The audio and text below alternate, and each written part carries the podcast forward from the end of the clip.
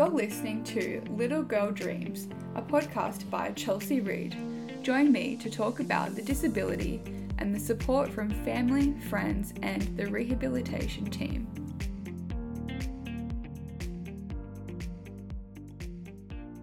Today on my podcast, I have a guest. His name is David Copland, who is involved in the research study that I recently participated in.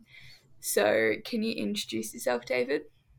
Uh, hi, um, thanks, Chelsea. So, yeah, my name's David Copland. I'm the um, director of the Queensland Aphasia Research Centre. Yeah. Um, and I'm a speech pathologist, and I work in the areas of aphasia, rehabilitation, and also um, language neuroscience. So, trying to understand how the brain um, processes language and how it recovers after people have had a stroke. Yeah. Um, and yeah, I was also involved um, in developing the the LIFT program, so for aphasia therapy, and the chat program that's now running at the Stars Hospital. What is LIFT? So LIFT is um, language impairment and functioning therapy. Yeah. And so it's a program that we um, researched for a number of years where it was um, a, what we call a comprehensive aphasia program. So it looked at um, how we can treat the impairment of language, Yeah. how we can look at uh, language function, and also doing things like computer based therapy and group therapy as well. Yeah, right, okay. Yeah. So what is what is your qualifications at uni?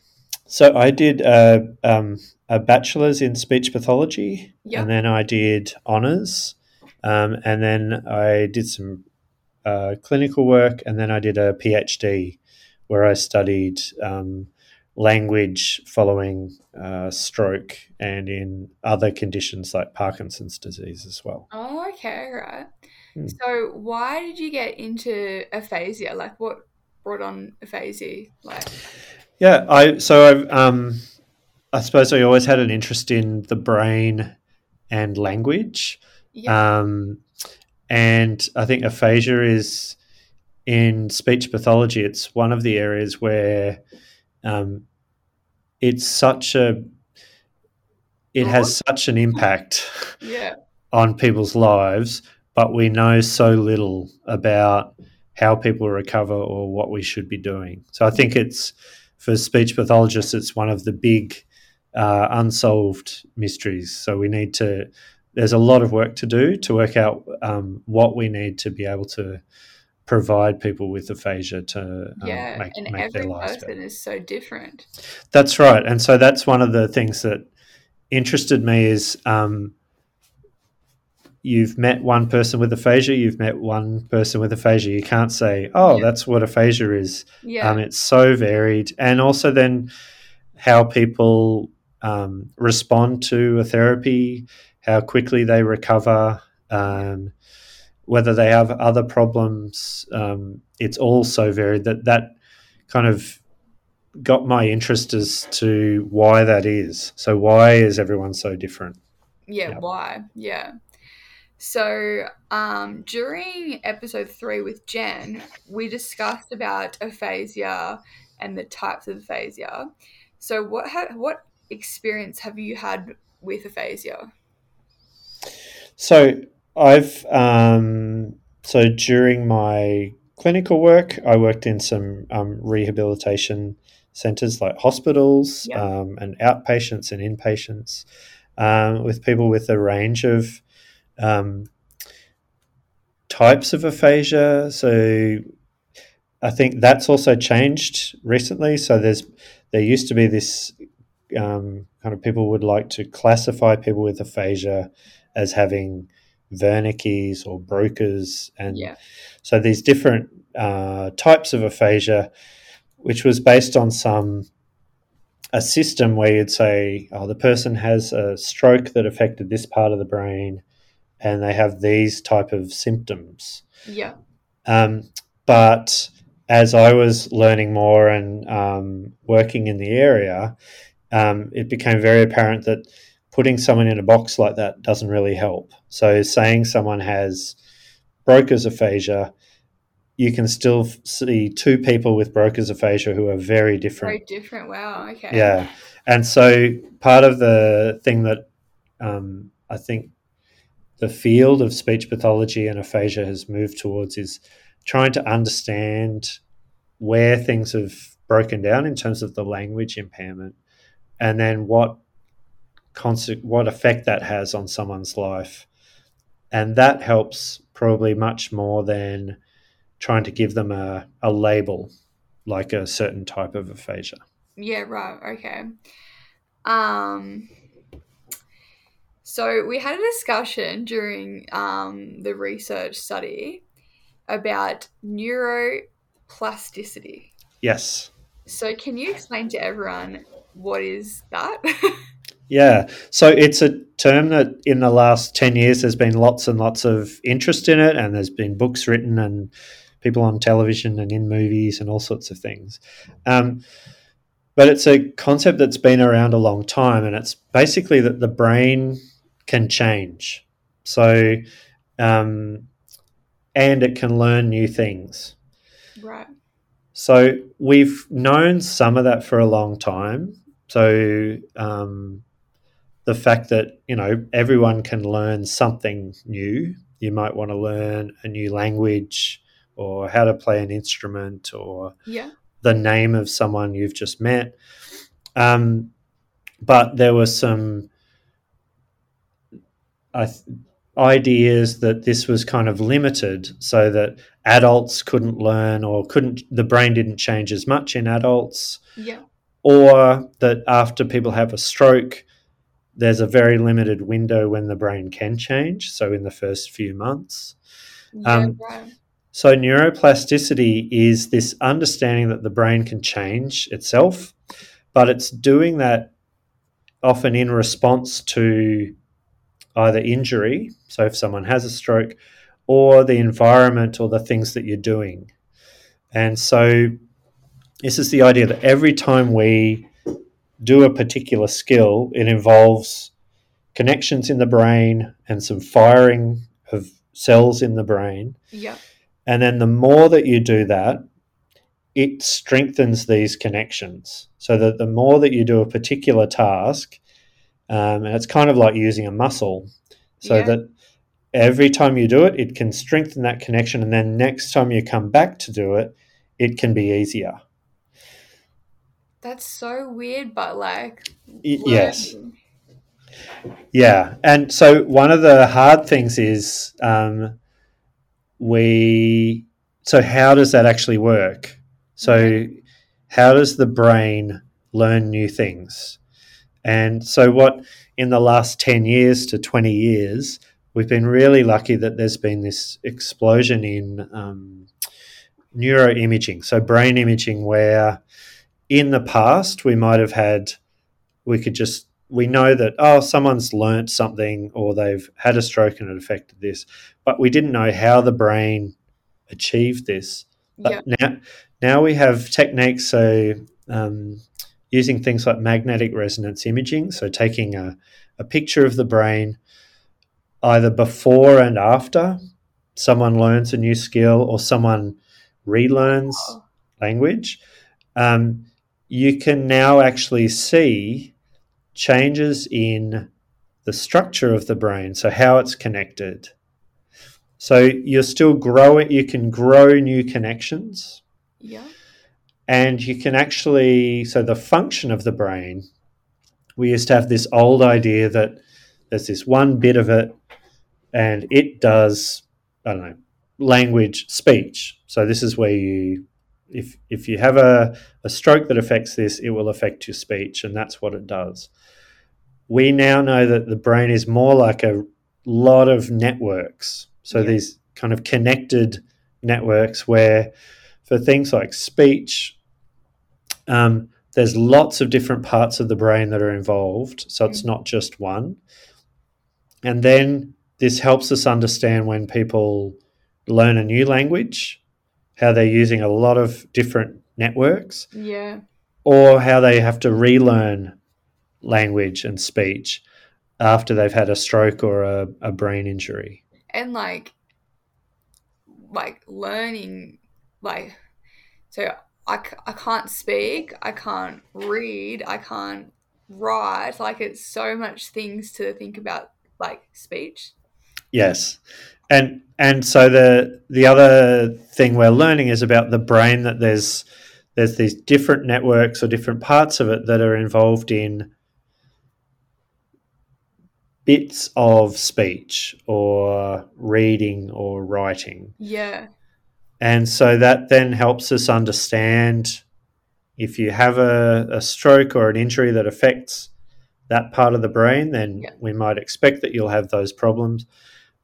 But it also helps us understand if we can if we can work out how therapy works in the brain, Yeah. then we can get better at saying, oh, you need this type of therapy to help. yeah right do you reckon age is a um one of the factors Yeah, so there's um, there's good evidence that so the ability of the brain to change it keeps that ability no matter how old you are, but it changes more rapidly and a lot more when you're younger. So sometimes that means people who've had a brain injury when they're younger um, are more able to fully recover or more quickly recover.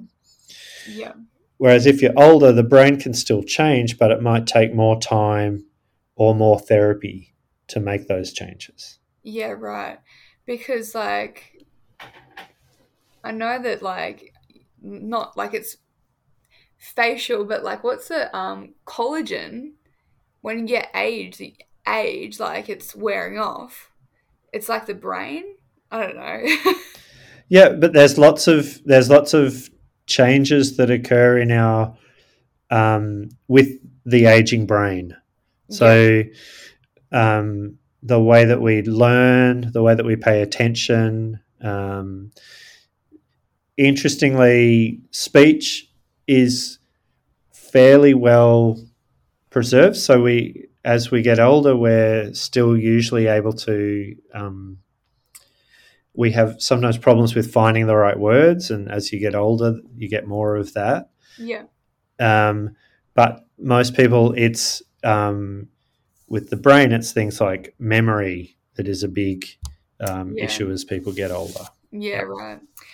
And you mentioned that um exercise helps retrieve word in your brain.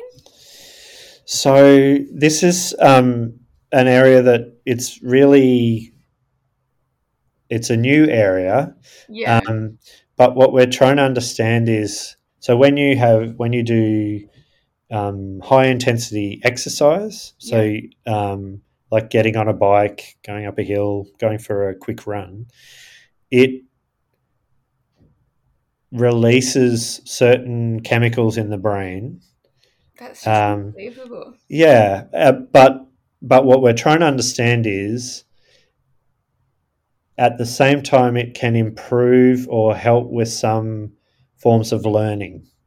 Um, and so we're trying to understand if you go for a run um, or you get on a bike, there's probably a period straight after that where the brain is um, kind of more active and some of these chemicals may be helping with um, how you learn new information. We're, we're still trying to, so we've looked at that in um, healthy older adults. Yeah. And for those people who um, are less able to um, learn in the first place, it can help them. So if you get them to learn new information straight after they exercise, Yeah. compared to another group who just do stretching Yeah. or something like that, it can help them to learn those. Um, so we did learning new words, and then we got them to come back and and tell us what words they'd learned. So we're, it's still very early, and we also know that the fitter you are, the better better that is for brain health, and so that Yeah. can it's this connection between when you exercise, it has this um, impact on the brain. So we're really keen to think then about therapy and for people who've had a stroke, and this is an area that hasn't been researched, are there ways that we could help with things like aphasia therapy Yeah. if someone exercises beforehand? Is that helpful? Yeah. Because when I was at the hospital, I had physio straight up for an hour and then straight away I had to go to speech therapy. Yes. And sometimes I was so buggered, I can't even like read or write. Yeah. Like I'm buggered, like I better go to bed. Yes. And so this is the hard thing with exercise and kind of physical activity. Um, if you i if it's too much and you're then exhausted, then that probably won't help with learning and Yeah. aphasia therapy. Yeah. So there's like a it's not too much, not too little. Like there's a sweet spot where it might help. But yeah, if you're feeling exhausted um, after a lot of work, then yeah, you might not be in the right um, the right way of yeah responding to aphasia therapy. Yeah. And um so do you study like that um subject? Like do you have people coming in and you know like um exercising and then yeah. Yeah, so we've been running a trial, so uh, a study where we got um, people who are uh, older adults, so over 55 or something. Yeah. Um, then they came in, and we then put some of them in a group where they got on a. We tested all their fitness first and their language. Um, took some of their blood to see what was going on before and after the exercise. And then um, one third of them did this kind of high intensity exercise on a bike.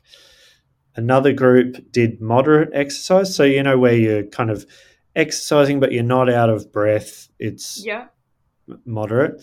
Um, and then another group did the stretching. So, Oh, okay. and they did that all for around the same amount of time and then straight after that we then got them to do this um, language learning study where they get a bunch of new words that they hadn't heard before and then we see how well how well they learn them wow. um, yeah so it's it's a new area so thinking about exercise and how it interacts with the brain and then how we might use that to help with things like aphasia therapy.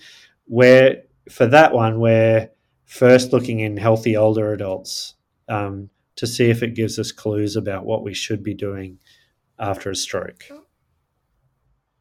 yeah, it's it's just like I don't know.